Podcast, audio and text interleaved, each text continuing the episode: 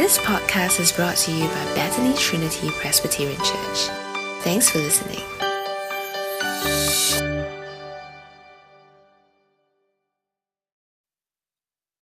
So we now come to a time of scripture reading, and today we're going to be reading from 1 Samuel chapter 15. So now I invite our scripture reader up to read from 1 Samuel chapter 15. Okay, so um, this is from 1 Samuel chapter 15. Uh, Samuel said to Saul, I am the one the Lord sent to anoint you king over his people Israel. So listen now to the message from the Lord. This is what the Lord Almighty says I will punish the Amalekites for what they did to Israel when they waylaid them as they came up from Egypt. Now go, attack the Amalekites and totally destroy all that belongs to them. Do not spare them put to death men and women, children and infants, cattle and sheep, camels and donkeys. So Saul summoned the men and mustered them at Telaim, two hundred thousand foot soldiers and ten thousand from Judah. Saul went to the city of Amalek and set an ambush in the ravine. Then he said to the Kenites, Go away, leave the Amalekites so that I do not destroy you along with them. For you showed kindness to all the Israelites when they came up out of Egypt. So the Kenites moved away from the Amalekites. Then Saul attacked the Amalekites all the way from Havilah to Shur, near the eastern border of Egypt.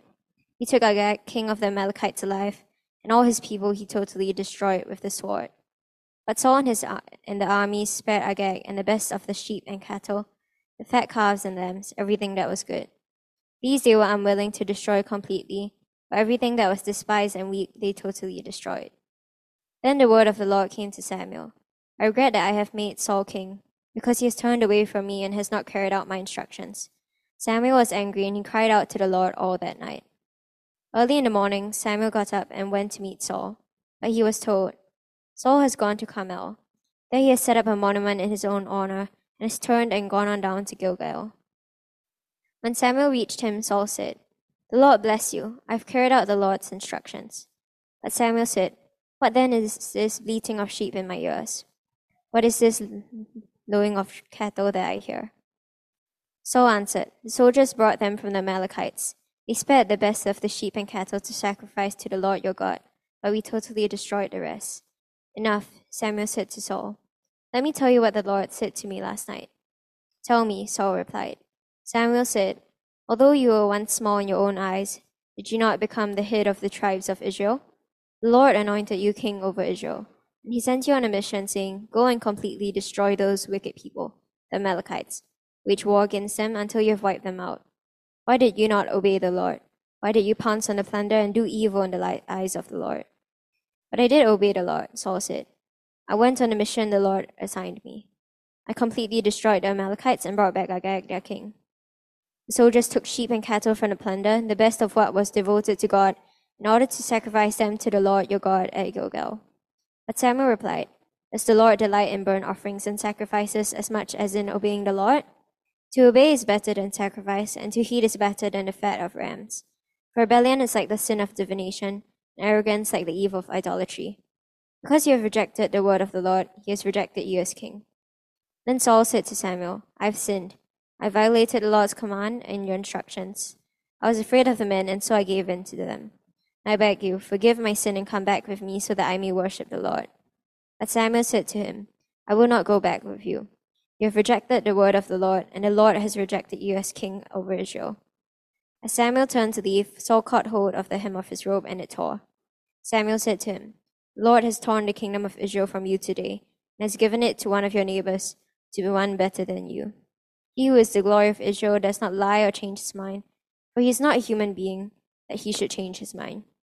Saul replied, I have sinned, but please honor me before the elders of my people and before Israel.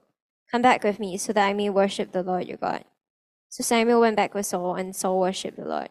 Then Samuel said, Bring me Agag, king of the Amalekites. Agag came to him in chains, and he thought, Surely the bitterness of death is past. But Samuel said, As your sword has made women childless, so will your mother be childless among women. And Samuel put Agag to death before the Lord at Gilgal. Then Samuel left for Ramah, but Saul went up to his home in Gibeah of Saul. Until the day Samuel died, he did not go to see Saul again, though Samuel mourned for him. The Lord regretted that he had made Saul king over Israel. This is the word of the Lord. Uh, thank you, Sister Sammy, for the scripture reading. Let me now invite uh, Pastor Nicholas up to give us the talk for today. Good afternoon, friends. Our passage today is, is a long passage. It's from chapter uh, 13 all the way to chapter 15. Uh, it's a long passage, so let me uh, pray and ask God for help to understand His word. Let's pray. Prepare our hearts, O God, to accept your word. Silence in us any voice but your own, that hearing we may obey your will through Jesus Christ our Lord. Amen.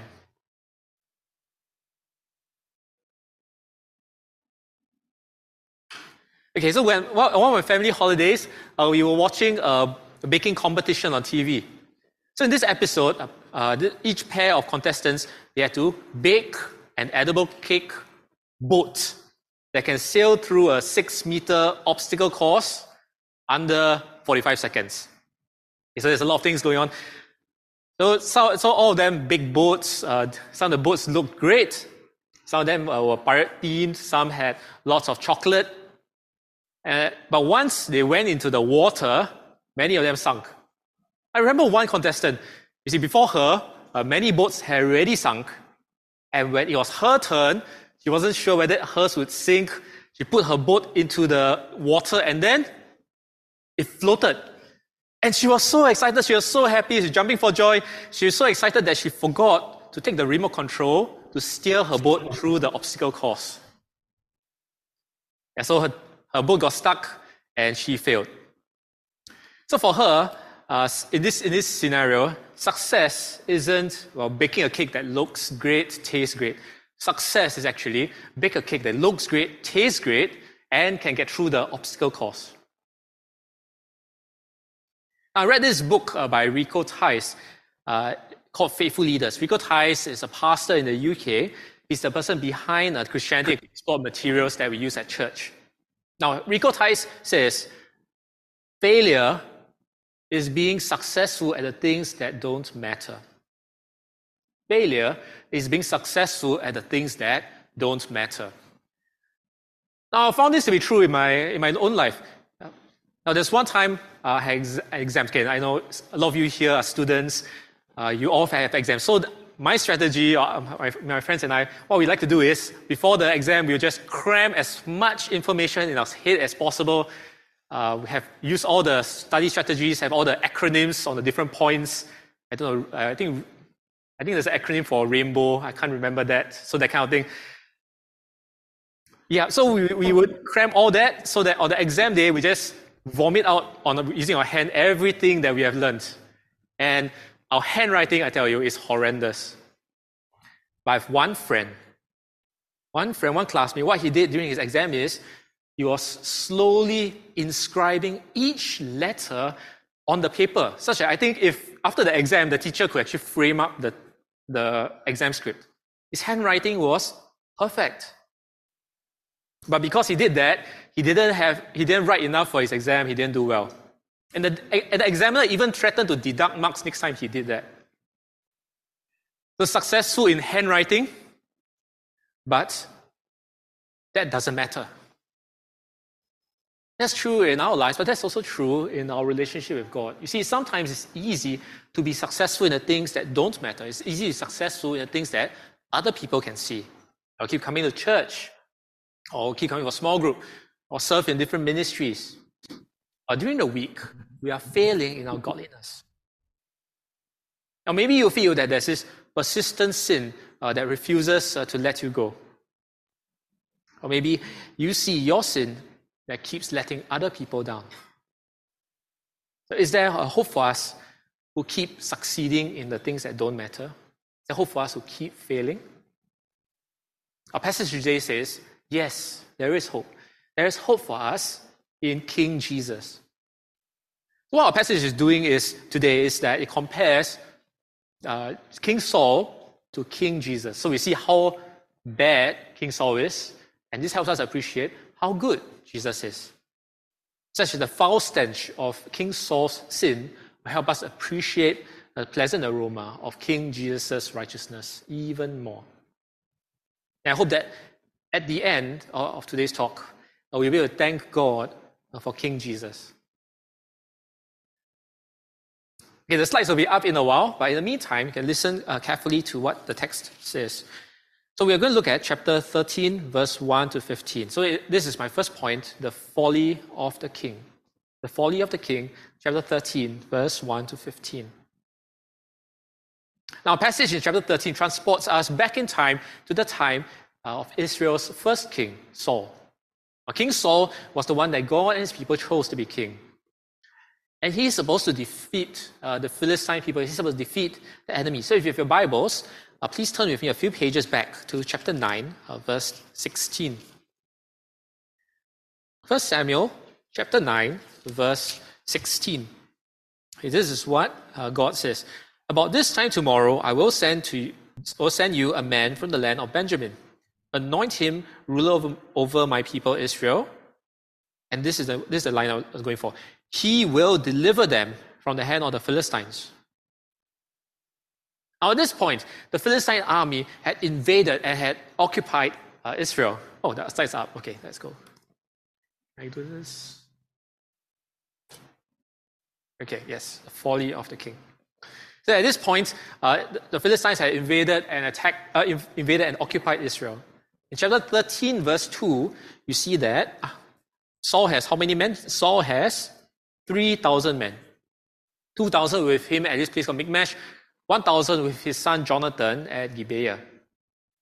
And in verse 13, uh, it's Jonathan with his 1,000 men that drew first blood. They attacked a Philistine outpost uh, in the okay, in the Philistine, Philistine outpost in, in Israel's territory. And the Philistines, they did not take lightly to this insult. So they respond with a show of force. So in chapter 13, verse 5, this is how big their army is.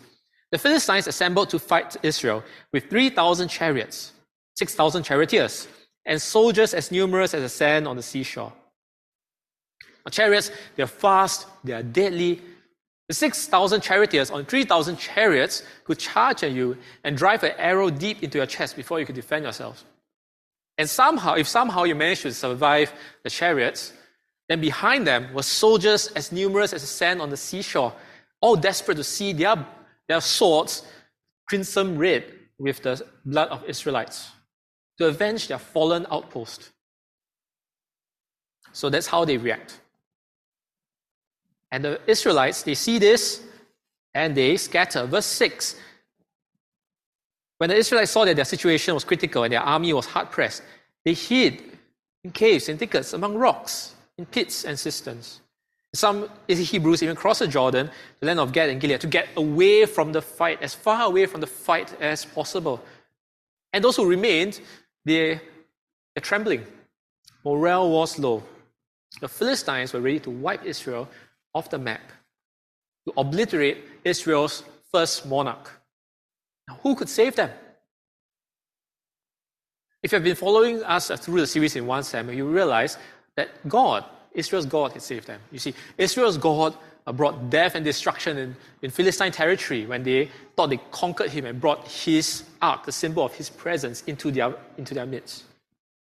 And after that, God brought thunder and, uh, to, and caused panic among the Philistines, such that the Israelites could easily defeat them. Our passage today, God's plan for Samuel was to wait seven days, or Saul to wait seven days for God's prophet Samuel.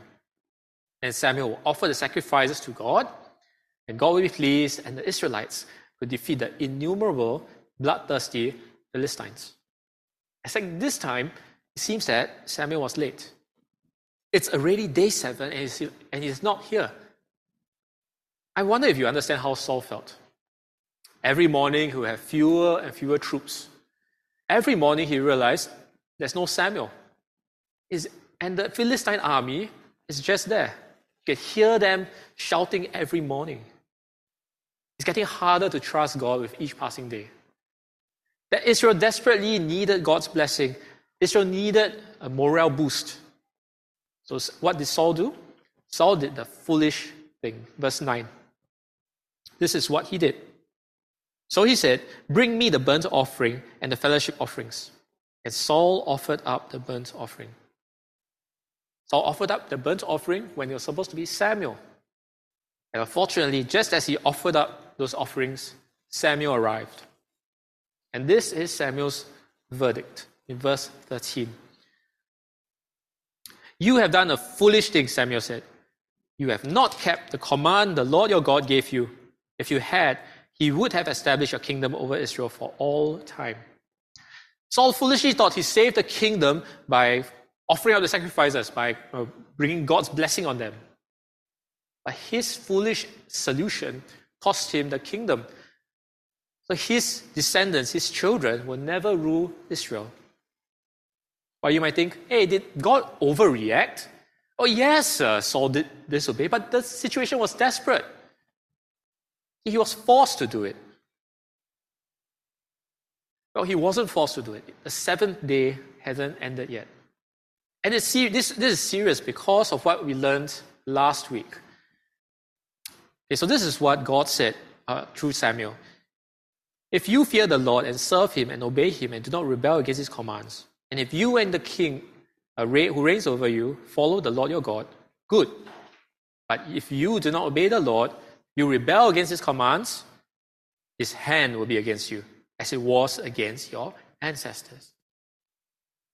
For Israel, for the king, if they disobey God, this passage says in verse 15, God's hand will be against them. That same hand that defeated the Philistines will be defeating Israel. So when Saul disobeys Israel, there are serious consequences. If Saul wanted to bend God's word a little bit to fix a difficult situation. But what he did is he broke God's word. Instead of bringing a solution, he brought a curse on God's people instead. Saul was successful in knowing that the sacrifice had to be offered, but he failed to wait for Samuel to do it.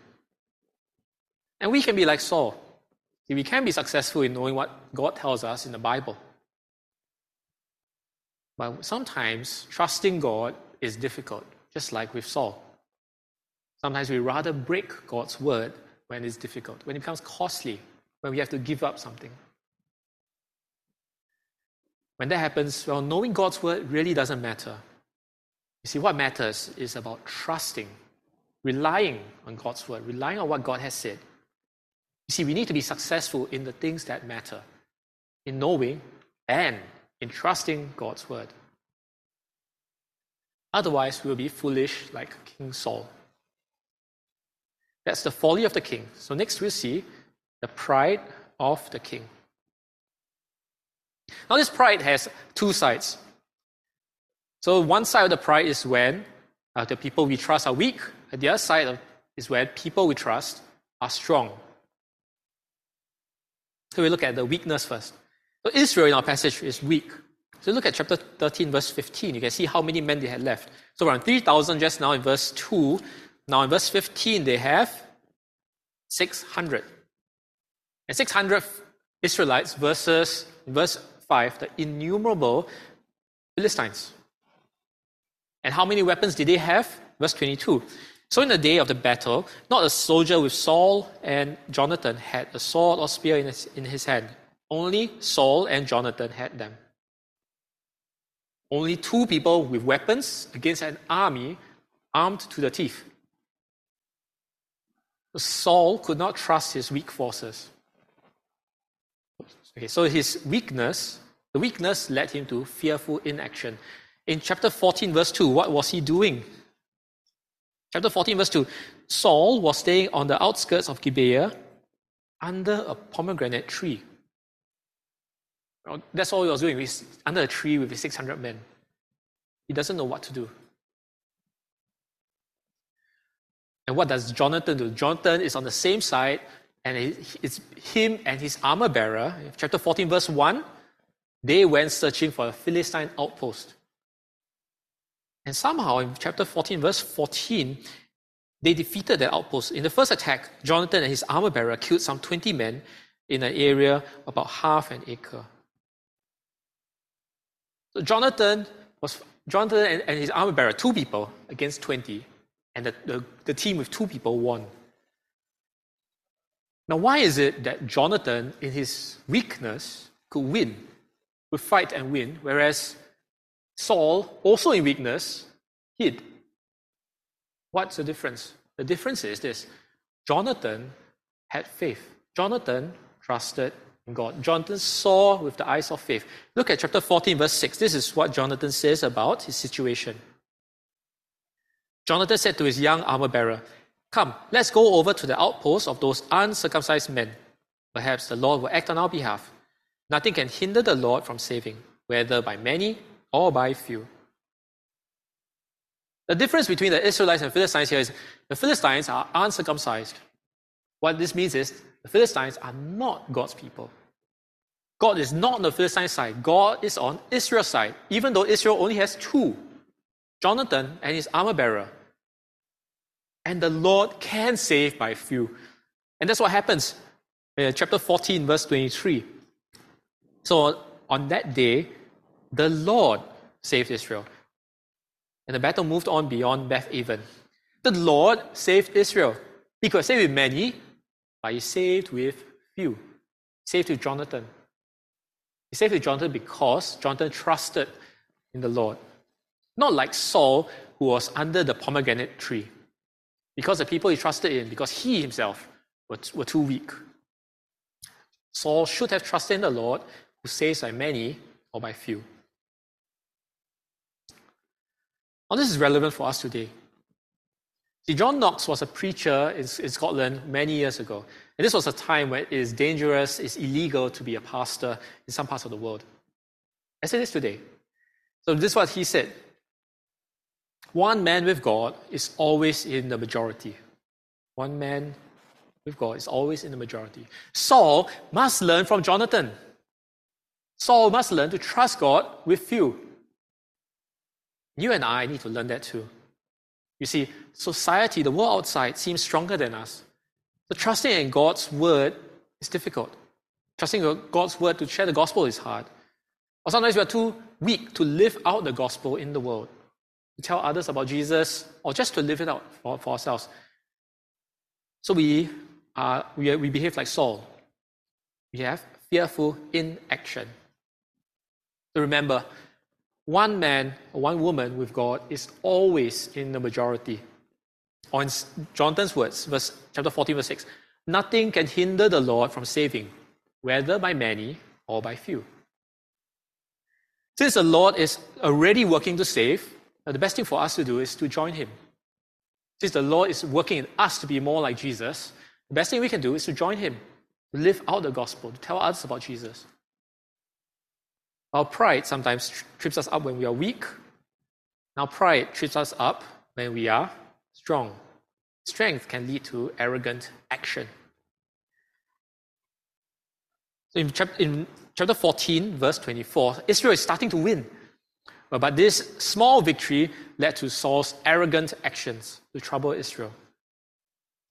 Okay, so there, there's a few ways that Saul troubled Israel. So, first is he spares the enemy. So, I expect verse 24 to start with Now, the Philistines were in distress that day. But that's not what it says. Verse 24 says, Now the Israelites were in distress that day. So, what happened in verse 24 is Saul proudly forced the people not to eat during the battle. So, they cannot eat until evening when the Philistines should have been defeated. I remember the first time I ate combat rations in the army. Now, combat rations are these packets of food that we can eat uh, on the go uh, in, in training or in battle. Now, we tore open the packets, we squeezed out the spaghetti or uh, chicken, mushroom rice. Now, uh, I, at that point, I used to cook at home and my cooking was horrible. So when I tasted the combat rations, I thought it was excellent. So I told my friends, hey, this is great stuff while my friends were all gagging. Now, the army ensures that the, if, you, if you are carrying the, the, the fuel pack, it ensures that you have enough food for 24 hours. Each packet has enough nutrition to last you one meal. So that you have enough energy for training, for the battle. Whether we like it or not is really another matter. Because if we didn't eat in a long battle, we have no energy to fight. For Saul, maybe he didn't want anyone to celebrate before they won. Or maybe uh, Saul didn't want anyone to slow down the progress by stopping to cook, for some, cook some food. But here, uh, Saul scored an own goal. You see, Saul distressed his army by forcing them not to eat. So his army was ineffective. This is what Jonathan says in verse 29. Jonathan said, My father has made trouble for the country. See how my eyes brightened when I tasted a little of this honey? How much better it would have been if the men had eaten today some of the plunder they took from the enemies. Would not the slaughter of the Philistines have been even greater? So Saul, by starving the army, well, he, he gave the advantage to the enemies. The enemies were spared. In last week's passage, Israel wanted a king to fight their battles for them, to win their enemies. But here, King Saul is helping the enemy get away. So strength leads to arrogant action. Next, when the king is proud, the king leads Israel into sin. On top of that, Saul caused the people to sin. You See, the people got so hungry because of this silly vow that when evening came, they just slaughtered the animals and ate the animals without draining the blood. God had commanded his people well, not to eat food with blood. But the people were so hungry because of the oath that they couldn't wait. They engorged themselves on fresh steak and mutton sashimi with blood still dripping from them. And in that way, they sinned against the Lord. Why did they do that? Why did they sin against the God in this way? Because, because of their proud king Saul. Because their proud king Saul forced this silly oath on them. If the king is bad, you lead the people into sin.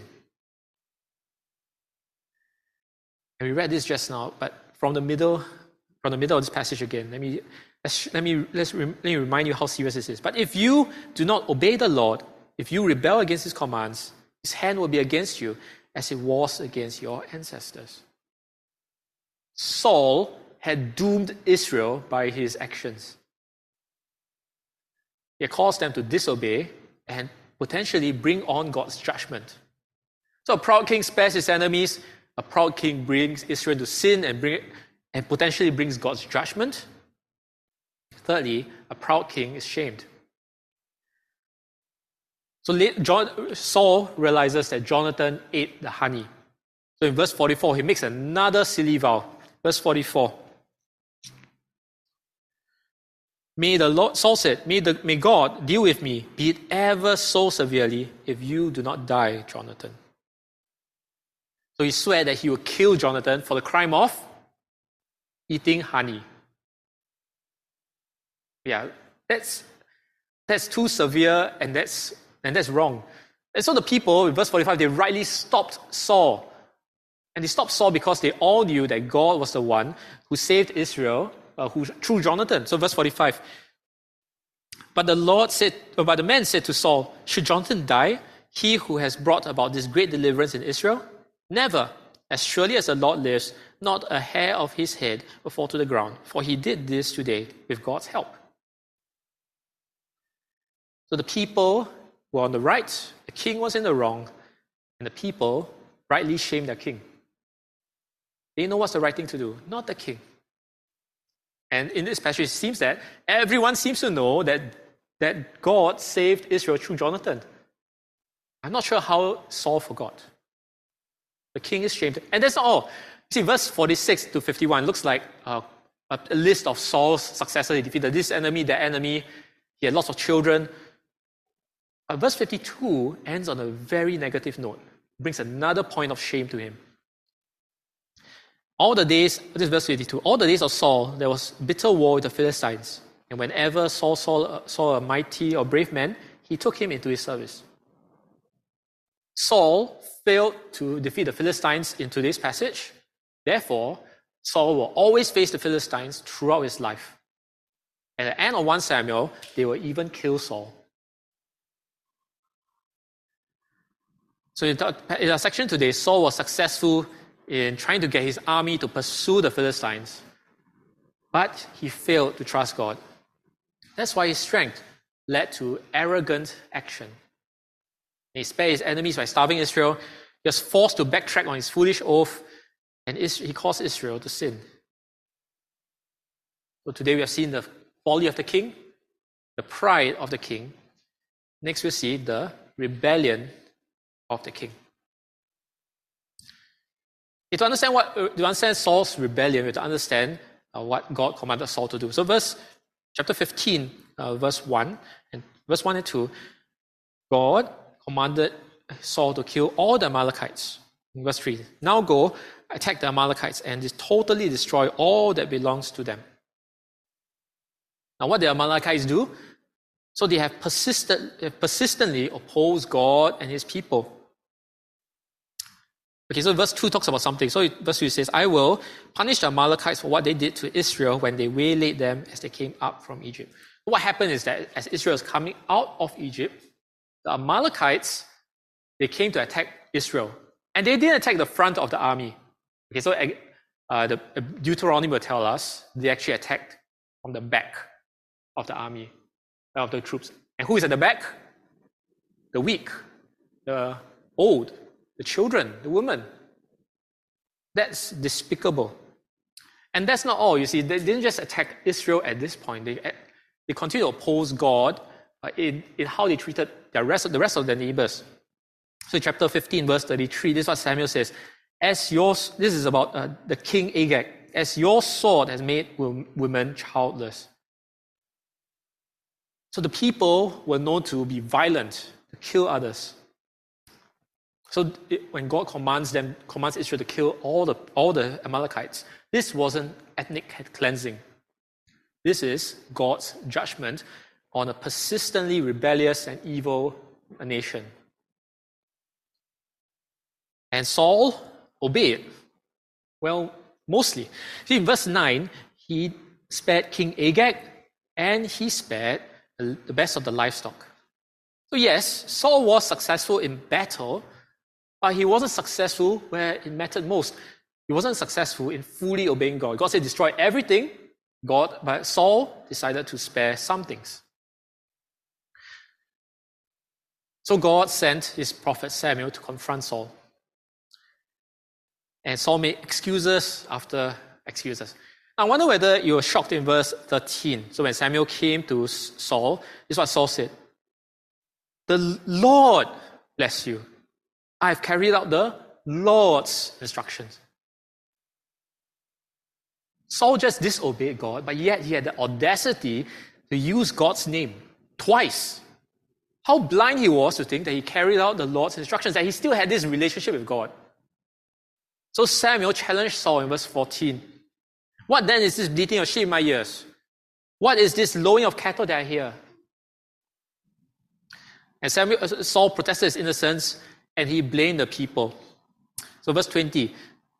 But I did obey the Lord, Samuel, uh, Saul said. I went on a mission the Lord assigned me. I completely destroyed the Amalekites and brought back Agag, their king. The soldiers took sheep and cattle from the plunder. The best of was devoted to, the, to God in order to sacrifice them to the Lord your God at Gilgal. Saul said, I obeyed. I didn't disobey, it's them. They wanted to sacrifice to the Lord. They kept the animals to worship God, to honor your God. He excused himself, put the blame somewhere else, just like Adam blaming Eve, just like Eve blaming the snake. Unfortunately, when Saul, when Saul was, Saul was speaking, he, he admitted that he spared King Agag. So Samuel was having none of his rubbish excuses.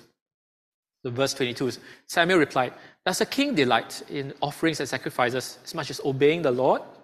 To obey is better than sacrifice, to heed better than the fat of rams. For rebellion is like the sin of divination, and arrogance is evil of idolatry. Because you have rejected the word of the Lord, he has rejected you as king. To obey is better than sacrifice. Because this passage says, when we disobey the true God, it's as if we are worshipping idols. It's, the, it's like the evil of worshipping idols.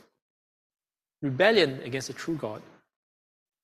And because Saul has rebelliously rejected God, God has rejected Saul as king. Well, you might think after at this point, Saul might finally stop making his excuses, and in verse 24, he confesses his sin. But if you look closely in verse 24, that's not really what's going on. So in verse 24, he admits to violating the Lord's commands and, instruction, and Samuel's instructions, but he has another excuse. I was afraid of the men, so I gave in to them. Now, this isn't genuine. Like, Saul is the king, not the people. And that's not, that's not all. See, verse 25, he wanted God to forgive him so that he can he have Samuel go back with him. He wants power. He cannot have a legitimate power because God has rejected him as king, but he wants Saul to go back with him so that when he worships before the people, uh, everyone, can, everyone can see, oh, he and Saul, as he and Samuel are still together. He doesn't want to lose face. So God pointed out his rebellion, and Saul gave excuses after excuses after excuses. And when those don't work, he gave a fake apology to try to save face before other people. Now, you and I can identify with that. You see, the Bible points out our sin, but we struggle to own our sin. We might say to God, Yes, I'm sorry for my sin, but He made me do it. She made me do it. They started it. We want to save face before others. So we sin, but we don't want others to think of us as sinners. We don't want ourselves to think of us as sinners. Now, friends, there is freedom for us in Jesus Christ. For those of us who believe in Jesus, we know that God knows our sin. There's no need to hide. And that's not all. For all the sins that all the sins that we have done, past, present, future, when we believe in Jesus, Jesus has taken them all. Jesus died on the cross for us. So before others, there's no need for us to be, there's no need to be ashamed. No need to be ashamed of our sin. Because God's word has revealed not just we have sinned, everyone has sinned. And we all need Jesus to save us. You might have thought uh, at this point in verse 30, Saul is really repentant and goes back and worships God. And maybe he'll repent immediately and for the future. So immediately, maybe he'll order, order the people to kill all the animals and kill Agag. And maybe for the future, he'll he'll keep, trust, he'll keep trusting God's word through Samuel and prepare the way for the next king. But that's not, that's not what happens. You see, in verse 31, what does Saul go to do? Samuel went back with Saul, and Saul worshipped the Lord to keep up the show of being religious. Uh, another thing that doesn't matter, but Saul chose to do. I wonder whether he, I wonder whether Saul remembered what, what Samuel said when he was bowing down and, and, and singing praises to God.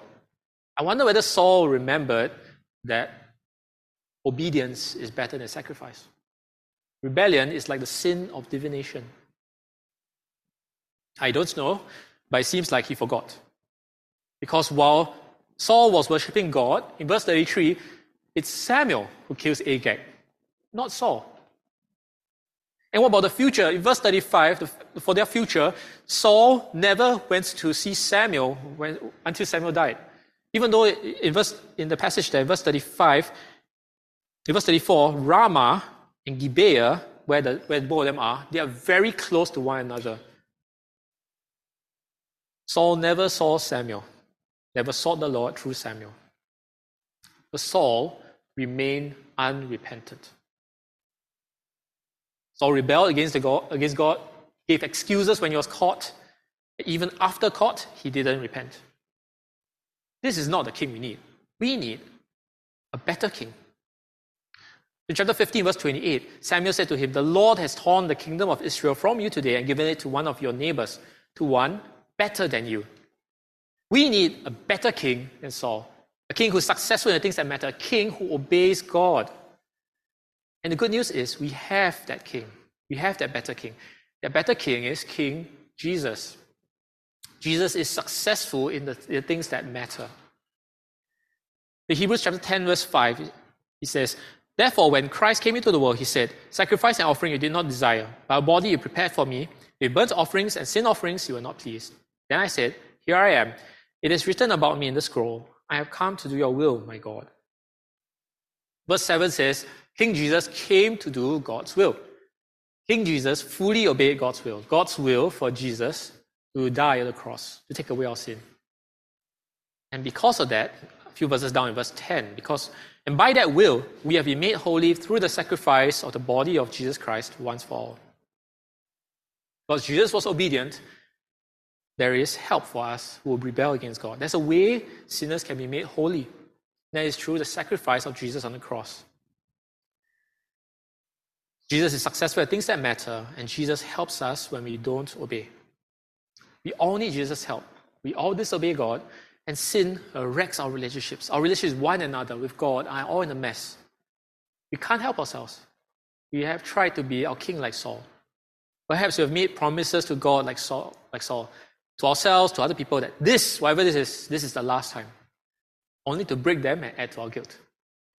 Or perhaps we try to fix our sin ourselves with our, by our own arrogant action until the problem exceeds our ability, and what is left is fearful inaction. Jesus died for us who fail. So people who succeed in the things that don't matter. And because Jesus died for us, we, uh, God forgives us for, for our sins. We only need to trust and rely on Jesus to take our sins. And that's not all. See, Jesus also helps us to obey. We saw in 1 Peter chapter 1 that Jesus' divine power has us, given us everything we need for a godly life. Jesus has given us everything we need to obey God, live the godly life. Now, we won't get, get it all straight away, but Jesus is growing in us. Uh, it's just growing us to obey God better.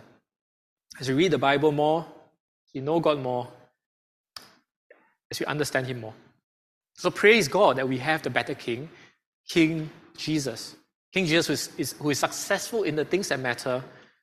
King Jesus who helps us when we don't obey. King Jesus who helps us to obey. Let's pray.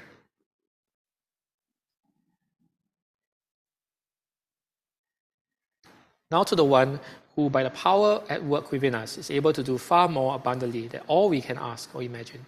To God be glory in the church and Christ Jesus to all generations, forever and ever. Amen. For the sermon, uh, unfortunately, we don't have enough time to go through the reflection discussion because we're also going to have communion today. So uh, you can take a picture of the following questions. Number one, in what ways might we succeed in the things that don't matter to God? And number two, why is Jesus the better king? Uh, questions worth thinking and reflecting on. I encourage you to discuss this uh, with the church community over lunch or throughout the week as well. Thanks for listening to this podcast brought to you by Bethany Trinity Presbyterian Church. For more information, visit us online at busypc.sg.